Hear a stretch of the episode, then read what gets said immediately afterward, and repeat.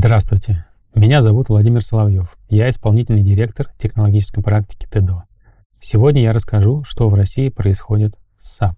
Сразу оговоримся, компания SAP ушла из нашей страны. Купить новые лицензии сейчас нельзя. В связи с этим мы в ТЭДО наблюдаем следующую картину. Крупный российский бизнес, который уже использовал SAP, как правило, не отказывается от него.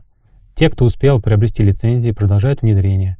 Однако существуют и компании, которые закрывают проекты по развитию связанных с SAP решений и переходят на локальные разработки. По нашему прогнозу, в будущем компании не откажутся от SAP, они будут комбинировать его с российскими системами. Интересной задачей для IT-консультантов станет их интеграция.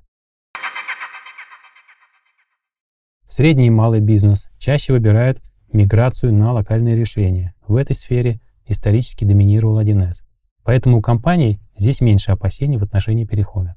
Сложнее ситуация у российских подразделений международных компаний, которые сейчас выходят из их состава.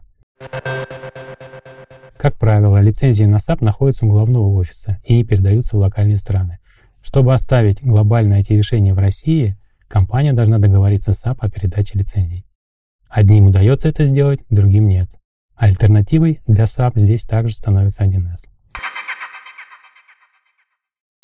На этом сегодня все. В следующем выпуске я расскажу, какие проблемы возникают при работе с SAP и как их можно решить. Если вы используете SAP и вам нужна помощь в локализации, отделении системы или просто техническая поддержка, будем рады помочь.